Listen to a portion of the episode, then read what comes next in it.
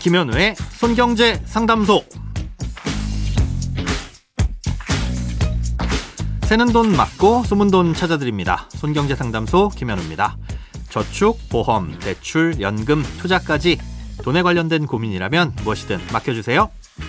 오직 당신만을 위한 맞춤 상담. 먼저 오늘 사연 만나봅니다.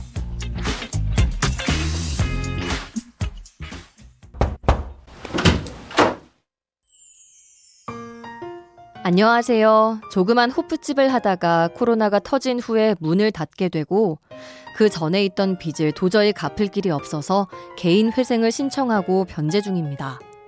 그런데 그 이후에도 돈벌이가 시원치 않아서 변제금을 아예 못 낸 달도 있었고 일부만 낸 적도 있었습니다. 그러다 보니 얼마 전 개인 회생이 취소된다는 연락을 받게 됐습니다. 변제금을 내야 하는 건 맞지만 처음에 신청했을 때보다 소득도 줄어서 변제금을 내기가 점점 더 빠듯하고 생활이 너무 힘듭니다. 취소를 막으려면 밀린 돈을 내라고 하는데 거의 천만 원에 육박하는 걸 어떻게 내야 할지 막막합니다. 지금 같은 상황에서 제가 할 수 있는 게 무엇인지 알고 싶습니다. 네, 우선은 신용회복위원회나 혹은 개인회생을 전문으로 다루시는 법무사, 뭐 변호사분들에게 자세한 현재 상황을 가지고 가셔서 상담을 꼭 받아보시라는 걸 전제로 하고 말씀을 드리겠습니다. 이 개인회생을 하게 됐을 때는 매달 변제금이라는 걸 내야 하는데요. 아주 간단하게 설명드리자면 현재 소득에서 본인을 포함한 부영가족 수만큼의 최저 생계비를 뺀 나머지 금액을 법원에 내야 하는 겁니다. 예를 들어 현재 월급이 300만 원이고 가구원의 수가 2명이라면 올해 기준 2인 가구 최저 생계비가 약 207만 원이니까 300만 원에서 207만 원을 뺀 93만 원 정도를 길게는 5년 동안 매달 내게 됩니다. 아, 이 변제금은 법원에서 강제로 떼어가는 게 아니라 정해진 계좌로 직접 송금을 하는 방식이라서요. 정해진 날짜나 금액을 못 지키게 될 수도 있습니다. 만약 변제금을 3개월 이상 아예 한 푼도 못 내거나 아니면 내긴 냈지만 조금씩 부족하게 낸 돈이 3개월치 변제금에 해당하게 되면 개인회생이 폐지, 즉 취소될 수 있습니다. 하지만 즉시 취소되는 건 아니고요. 이 밀리게 된 사유와 밀린 돈을 어떻게 낼지에 대한 향후 계획을 제출했을 때는 조금 더 기간을 주기도 합니다. 이 폐지가 되지 않으려면 밀렸던 변제금을 모두 납부해야 되는데요. 한 번에 납부하기는 어려울 수 있으니까 분납도 가능합니다. 하지만 이렇게 밀리게 된 이유는 당연히 사정이 좋지 않아서일 테니 밀렸던 변제금을 납부하는 게 쉽지는 않겠죠. 사연자님처럼 어떤 이유로든 중간에 소득이 줄어들어서 어려워진 경우도 있을 거고요. 이럴 경우엔 변제 계획안을 변경할 수도 있습니다.